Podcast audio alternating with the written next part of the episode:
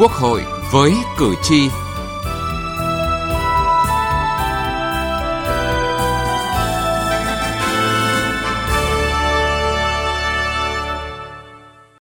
Các biên tập viên Nghiêm Hùng và Thu Huyền xin kính chào quý vị và các bạn.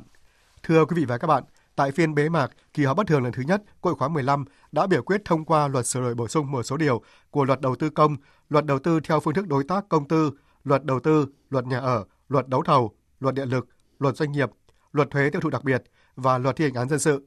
Có 436 trên tổng số 466 đại biểu tham gia biểu quyết tán thành một luật sửa nhiều luật nhằm tháo gỡ nút thắt vướng mắc cho sự phát triển. Chương trình Quốc hội với cử tri hôm nay chúng tôi đề cập nội dung này. Thưa quý vị và các bạn, việc Quốc hội thông qua một luật sửa nhiều luật tại kỳ họp lần này, nhất là trên lĩnh vực đầu tư, được kỳ vọng sẽ gỡ nút thắt, đẩy nhanh quá trình triển khai các nguồn vốn đầu tư. Trước hết, mời quý vị và các bạn cùng nghe một số sửa đổi tại luật này. Luật đã sửa đổi bổ sung luật đầu tư công theo hướng tăng cường phân cấp như tờ trình của chính phủ đối với các dự án sử dụng nguồn vốn này sẽ làm giảm thủ tục hành chính, góp phần khắc phục tình trạng giải ngân chậm trong thời gian qua và nâng cao hiệu quả sử dụng nguồn vốn ODA. Trong đó sửa đổi bổ sung một số điểm khoản của điều 17, sửa đổi bổ sung khoản 8 điều 25, sửa đổi bổ sung khoản 4 điều 82, sửa đổi bổ sung khoản 1 điều 83 về nội dung sửa đổi bổ sung luật đầu tư theo phương thức đối tác công tư. Luật sửa đổi bổ sung điểm B khoản 2 điều 12 như sau. Dự án có tổng mức đầu tư tương đương dự án nhóm A theo quy định của pháp luật về đầu tư công sử dụng một hoặc một số nguồn vốn sau: vốn ngân sách trung ương do bộ, cơ quan trung ương quản lý, vốn vay ODA, vốn vay ưu đãi của nhà tài trợ nước ngoài về sửa đổi bổ sung một số điều của luật đầu tư, luật sửa đổi bổ sung điểm G và bổ sung điểm G1 vào sau điểm G khoản 1 điều 31. Trong đó, dự án đầu tư phù hợp với quy định của pháp luật về di sản văn hóa, không phân biệt quy mô diện tích đất, dân số thuộc phạm vi khu vực bảo vệ 1 của di tích được cấp có thẩm quyền công nhận là di tích quốc gia, di tích quốc gia đặc biệt khu vực bảo vệ 2 của di tích được cấp có thẩm quyền công nhận là di tích quốc gia đặc biệt thuộc danh mục di sản thế giới. Luật cũng đã sửa đổi bổ sung ngành nghề kinh doanh dịch vụ sản phẩm an ninh mạng vào danh mục ngành nghề đầu tư kinh doanh có điều kiện tại phụ lục 4 luật đầu tư. Liên quan nội dung sửa đổi bổ sung luật nhà ở, trước mắt chỉ sửa đổi khoản 1 điều 23 luật nhà ở để làm rõ và phân định các hình thức sử dụng đất thực hiện dự án đầu tư xây dựng nhà ở thương mại đã được luật nhà ở hiện hành quy định tháo gỡ vướng mắc về trình tự, thủ tục, chấp thuận chủ trương đầu tư, đồng thời chấp thuận nhà đầu tư với thủ tục chuyển đổi mục đích sử dụng đất, không bổ sung hình thức sử dụng đất không phải là đất ở làm dự án đầu tư xây dựng nhà ở thương mại vì vấn đề này cần được đánh giá tác động kỹ lưỡng hơn và chưa đạt được sự đồng thuận cao. Theo báo cáo thẩm tra, Ủy ban Thường vụ Quốc hội giao cho chính phủ tiếp tục nghiên cứu, đánh giá tác động đầy đủ, thận trọng. Trường hợp cần thiết, chính phủ xây dựng đề án thí điểm áp dụng hình thức sử dụng đất không phải là đất ở để đầu tư xây dựng nhà ở thương mại, sớm báo cáo Quốc hội xem xét quy định tiến hành tổng kết để xem xét việc luật hóa khi sửa đổi toàn diện luật nhà ở, bảo đảm đồng bộ thống nhất với luật đất đai sửa đổi và các quy định khác của pháp luật có liên quan. Về nội dung sửa đổi bổ sung luật điện lực, ngoài khoản 2 điều 4 luật điện lực về chính sách phát triển điện lực, luật cũng đã sửa đổi bổ sung điều 40 về quyền và nghĩa vụ của đơn vị truyền tải điện. Trong báo cáo thẩm tra, Ủy ban Thường vụ Quốc hội đề nghị chính phủ tiếp thu ý kiến của các đại biểu Quốc hội tại kỳ họp này để nghiên cứu khẩn trương trình Quốc hội về dự án luật điện lực sửa đổi theo đúng định hướng chương trình xây dựng pháp luật nhiệm kỳ Quốc hội khóa 15.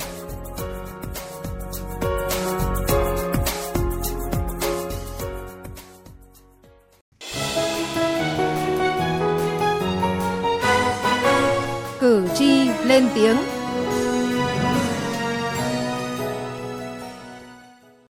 Thưa quý vị và các bạn, cử tri tin tưởng việc sửa đổi bổ sung các luật này sẽ giúp tháo gỡ những điểm nghẽn, góp phần hoàn thiện thể chế, một trong ba khâu đột phá chiến lược đã được nghị quyết Đại hội 13 của Đảng xác định. Thảo luận tại tổ và tại hội trường về dự án luật sửa đổi bổ sung một số điều của một số luật, tổng hợp có 273 lượt ý kiến của các đại biểu Quốc hội đã phát biểu tại tổ và 31 ý kiến phát biểu, 9 ý kiến tranh luận tại hội trường. Nhiều cử tri và chuyên gia nhận định nội dung sửa đổi bổ sung là những vấn đề cấp bách đã rõ, được thực tế kiểm nghiệm, có sự đồng thuận cao để khắc phục những vướng mắc trong thực tiễn, thúc đẩy phân quyền, đồng thời kiểm soát chặt chẽ nguồn lực của đất nước. Ông Lê Đình Vinh, cử tri ở Hà Nội cho rằng sau khi thông qua luật này sẽ nhanh chóng đi vào cuộc sống để nó giải quyết những vấn đề bức xúc hiện nay ờ, trong cái môi trường đầu tư kinh doanh và cái điều này là điều mà cộng đồng doanh nghiệp ờ, đang rất là đón chờ và ờ, đánh giá rất cao mà nó phản ánh ý chí nguyện vọng của quần chúng nhân dân của các cử tri và trong đó có các cộng đồng doanh nghiệp trong và ngoài nước Theo ông Đỗ Ngọc Thịnh, Chủ tịch Liên đoàn Luật sư Việt Nam, việc một luật sửa nhiều luật lần này thể hiện tư duy và hành động quyết liệt của Quốc hội, Chính phủ nhằm tháo gỡ kịp thời những vướng mắc về thể chế cho doanh nghiệp, sử dụng hiệu quả mọi nguồn vốn trong bối cảnh đặc biệt hơn lúc nào hết cần hồi phục và phát triển kinh tế. Chúng ta sửa luật lần này là sửa một luật bao hàm nhiều luật để chúng ta tháo điểm nghẽn đó, để chúng ta đưa pháp luật luôn luôn phù hợp với sự phát triển kinh tế, góp phần thúc đẩy sự phát triển kinh tế. Có như thế thì chúng ta mới góp phần vào sự thúc đẩy sự phát triển kinh tế xã hội và có như thế quốc hội mới có thể đồng hành với chính phủ, đồng hành với sự phát triển kinh tế của đất nước trong thời gian tới. Từ nghị trường đến cuộc sống. Thưa quý vị và các bạn, khi thảo luận về dự thảo luật sửa đổi bổ sung một số điều của luật đầu tư công, luật đầu tư theo phương thức đối tác công tư, luật đầu tư, luật nhà ở, luật đấu thầu, luật điện lực, luật doanh nghiệp, luật thuế tiêu thụ đặc biệt và luật thi hành án dân sự, đa số ý kiến nhất trí với sự cần thiết, quan điểm xây dựng phạm vi sửa đổi bổ sung của dự án luật để tháo gỡ ngay một số khó khăn vướng mắc có tính cấp bách hiện nay. Tuy nhiên, cũng có ý kiến còn băn khoăn về kỹ thuật lập pháp này. Ghi nhận của phóng viên Đài Tiếng nói Việt Nam. Đa số ý kiến đại biểu bày tỏ đồng tình với việc ban hành một luật sửa nhiều luật, đồng thời nhấn mạnh việc này sẽ tháo gỡ được những vướng mắc do luật pháp đặt ra một cách kịp thời, đáp ứng những yêu cầu của cuộc sống. Sửa đổi như vậy sẽ mang tính đồng bộ giữa các luật, cùng một vấn đề có thể sẽ được quy định ở nhiều luật khác nhau. Đại biểu Trần Quang Minh, đoàn đại biểu Quốc hội tỉnh Quảng Bình cho rằng, từ khi chính phủ trình, dự thảo luật đã đảm bảo phù hợp với mục đích yêu cầu phạm vi điều chỉnh chính sách trong đề nghị xây dựng luật. Luật đảm bảo phù hợp với mục đích yêu cầu phạm vi điều chỉnh chính sách trong à, đề nghị xây dựng luật đã được chính phủ trình Quốc hội. Các nội dung đảm bảo tháo gỡ khó khăn, vướng mắc cho các hoạt động đầu tư, sản xuất, kinh doanh và đời sống xã hội, nhất là trong điều kiện phòng chống dịch COVID-19.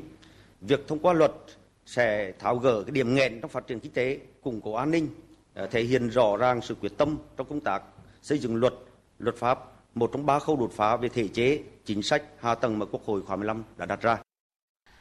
Mặc dù luật ban hành văn bản quy phạm pháp luật đã quy định các trường hợp được phép sử dụng kỹ thuật một luật sửa nhiều luật và việc áp dụng kỹ thuật này đang có xu thế tăng lên. Tuy nhiên, theo đại biểu Nguyễn Anh Trí, đoàn đại biểu Quốc hội thành phố Hà Nội, việc này nên tính toán để làm hàng năm, bởi lẽ Tôi rất ủng hộ việc có một luật sửa nhiều luật như thế này. Tuy nhiên tôi nghĩ việc này cần làm hàng năm từ kỳ họp đầu năm, cần thu thập ý kiến cho tất cả các luật, đạo luật. Rồi kỳ họp thứ hai hàng năm là thảo luận và thông qua. Làm như vậy các sửa đổi mới kịp thời, sát thực, đầy đủ và hiệu quả. Và nhân dân, cử tri thì dễ theo dõi và dễ vận dụng. Đại biểu Hoàng Minh Hiếu, đoàn đại biểu Quốc hội tỉnh Nghệ An nhấn mạnh, nghiên cứu kinh nghiệm của các nước cho thấy kỹ thuật một luật sửa nhiều luật không thể thay thế hoàn toàn cho kỹ thuật lập pháp truyền thống mà chỉ nên được áp dụng trong một số trường hợp nhất định và phải bảo đảm có sự kiểm soát chặt chẽ. Do đó, việc sửa đổi bổ sung lần này chỉ nên tập trung vào việc tháo gỡ những điểm nghẽn, vấn đề bất cập thực sự đã rõ để góp phần thúc đẩy sự phát triển đất nước. Thứ nhất, chỉ xem xét thông qua những nội dung cấp bách thực sự là điểm nghẽn, điểm vướng mắc đã được làm rõ, có sự thống nhất cao không xem xét thông qua những nội dung còn có nhiều ý kiến khác nhau. Thứ hai, do dự luật này điều chỉnh nhiều vấn đề tách biệt, không liên quan đến nhau về mặt nội dung, nên đề nghị khi biểu quyết thông qua, Quốc hội cần biểu quyết riêng từng nội dung được sửa đổi bổ sung trước khi biểu quyết thông qua toàn dự luật. Quốc hội cần tổng kết, đánh giá kỹ việc sử dụng kỹ thuật một luật sửa nhiều luật để áp dụng một cách thống nhất, chặt chẽ, đúng chức năng của kỹ thuật lập pháp này trong thời gian tới. Lý giải về lý do dùng một luật để sửa nhiều luật, Bộ trưởng Bộ Tư pháp Lê Thành Long cho biết đây là một ngoại lệ để xử lý những vấn đề đang vướng mắc mang tính quan trọng, cấp bách. Xuất phát từ các cái giả soát của các bộ, của các địa phương. Cái này chúng ta làm trong vòng à, có thể nói là gần 2 năm qua rồi và khá là nhiều các cái đề xuất à, khác nhau. Thì các bộ, các cơ quan thì à, có cái nghiên cứu chắt lọc mà chọn ra thì lúc đầu là 10. Sau đó thì chỉnh lý là còn 8 cái nguyên tắc ở đây là chọn ra những cái vấn đề mà nó rất là bức xúc. Cố gắng mang tính độc lập mà quốc hội xem xét ban hành rồi thì có thể thực hiện được và ít ít kéo theo cái sự thay đổi của các cái luật khác hoặc thậm chí là không. Thì cái tinh thần là như vậy thì cái khó ở đây tức là xử lý những cái vướng mà những cái vướng nó rất là hóc búa. Và đồng thời đánh giá cái mối quan hệ giữa các luật. Thì báo cáo quốc hội là một cái một cái thách thức chúng ta phải sử dụng cái một cái quy định về ngoại lệ ở trong luật ban hành văn bản quy phạm pháp luật tức là omnibus law là một luật sửa nhiều luật. Thực tiễn cho thấy việc áp dụng kỹ thuật một luật sửa nhiều luật nhằm giải quyết được mâu thuẫn trồng chéo giữa các quy định trong văn bản quy phạm pháp luật, làm cho hệ thống pháp luật trở nên rõ ràng, dễ hiểu, dễ tiếp cận, tăng hiệu quả của công tác xây dựng pháp luật. Áp dụng kỹ thuật một luật sửa nhiều luật cũng sẽ làm giảm chi phí cho Quốc hội, các bộ do giảm số lượng các luật riêng lẻ phải soạn thảo, thảo luận và thông qua. Và khi sự thống nhất trong hệ thống pháp luật được tăng lên, chi phí cho việc tìm hiểu pháp luật của doanh nghiệp cũng giảm đi đáng kể. Rõ ràng trong bối cảnh cấp thiết, trong điều kiện hiện nay, một luật sửa nhiều luật đã đáp ứng ngay và phát huy những ưu điểm này. Nghị trường bốn phương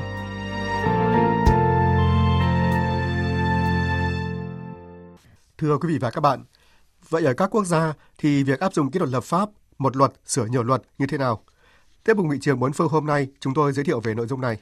Một luật sửa nhiều luật có nguồn gốc từ tiếng Latin, có nghĩa là cho tất cả mọi thứ. Dự luật một luật sửa nhiều luật là một luật duy nhất kết hợp nhiều quy định của các luật khác nhau trong cùng một đạo luật. Do nội dung và phạm vi rộng của chúng, các dự luật một luật sửa nhiều luật hạn chế cơ hội tranh luận và xem xét kỹ lưỡng từng nội dung cụ thể của dự luật. Ở Canada, trong lịch sử lập pháp, các dự luật một luật sửa nhiều luật đôi khi được sử dụng để vượt qua các sửa đổi gây tranh cãi giữa các đảng đối lập. Vì lý do này, một số người coi các dự án một luật sửa nhiều luật là chống lại nền dân chủ. Dự luật một luật sửa nhiều luật nổi tiếng ở Canada là đạo luật sửa đổi luật hình sự năm 1968-1969, dài 126 trang và có tới 120 điều khoản của Bộ luật hình sự được thông qua. Đạo luật này đã thay đổi quy định về đất đai, đồng tính luyến ái, mại dâm, phá thai, đánh bạc, kiểm soát súng và lái xe khi say rượu. Kỹ thuật một luật sửa nhiều luật đã được sử dụng rộng rãi cho việc thực hiện các thỏa thuận thương mại quốc tế khác nhau ở Hoa Kỳ như là FTA, NAFTA. Kỹ thuật một luật sửa nhiều luật có nhiều ưu điểm như là chỉ cần soạn thảo và thông qua một dự luật để thực hiện tất cả các cam kết quốc tế, tiết kiệm thời gian và chi phí cho việc xây dựng luật, không phải lặp lại các bước và thủ tục lập pháp không cần thiết. Tương tự tại New Zealand, một dự luật một loạt sửa nhiều luật đã được thông qua vào tháng 11 năm 2016, sửa đổi bổ sung các luật cần thiết để New Zealand tham gia Hiệp định Đối tác Xuyên Thái Bình Dương. Một trong những mục tiêu của một luật sửa nhiều luật là giảm sự phức tạp trong quy trình ban hành luật, giới thiệu một quy trình đơn giản để sửa đổi nhiều luật cùng một lúc. Nghiên cứu kinh nghiệm nước ngoài cho thấy kỹ thuật lập pháp một luật sửa nhiều luật được sử dụng rộng rãi và hiệu quả ở nhiều nước để thực hiện các cam kết quốc tế kỹ thuật một luật sửa nhiều luật không thay thế hoàn toàn các kỹ thuật lập pháp truyền thống, chỉ được áp dụng trong một số trường hợp nhất định và phải bảo đảm có sự kiểm soát chặt chẽ. Thưa quý vị và các bạn, đến đây chúng tôi xin kết thúc chương trình Quốc hội với cử tri ngày hôm nay. Chương trình do biên viên Thu Huyền biên soạn. Cảm ơn quý vị và các bạn đã quan tâm theo dõi.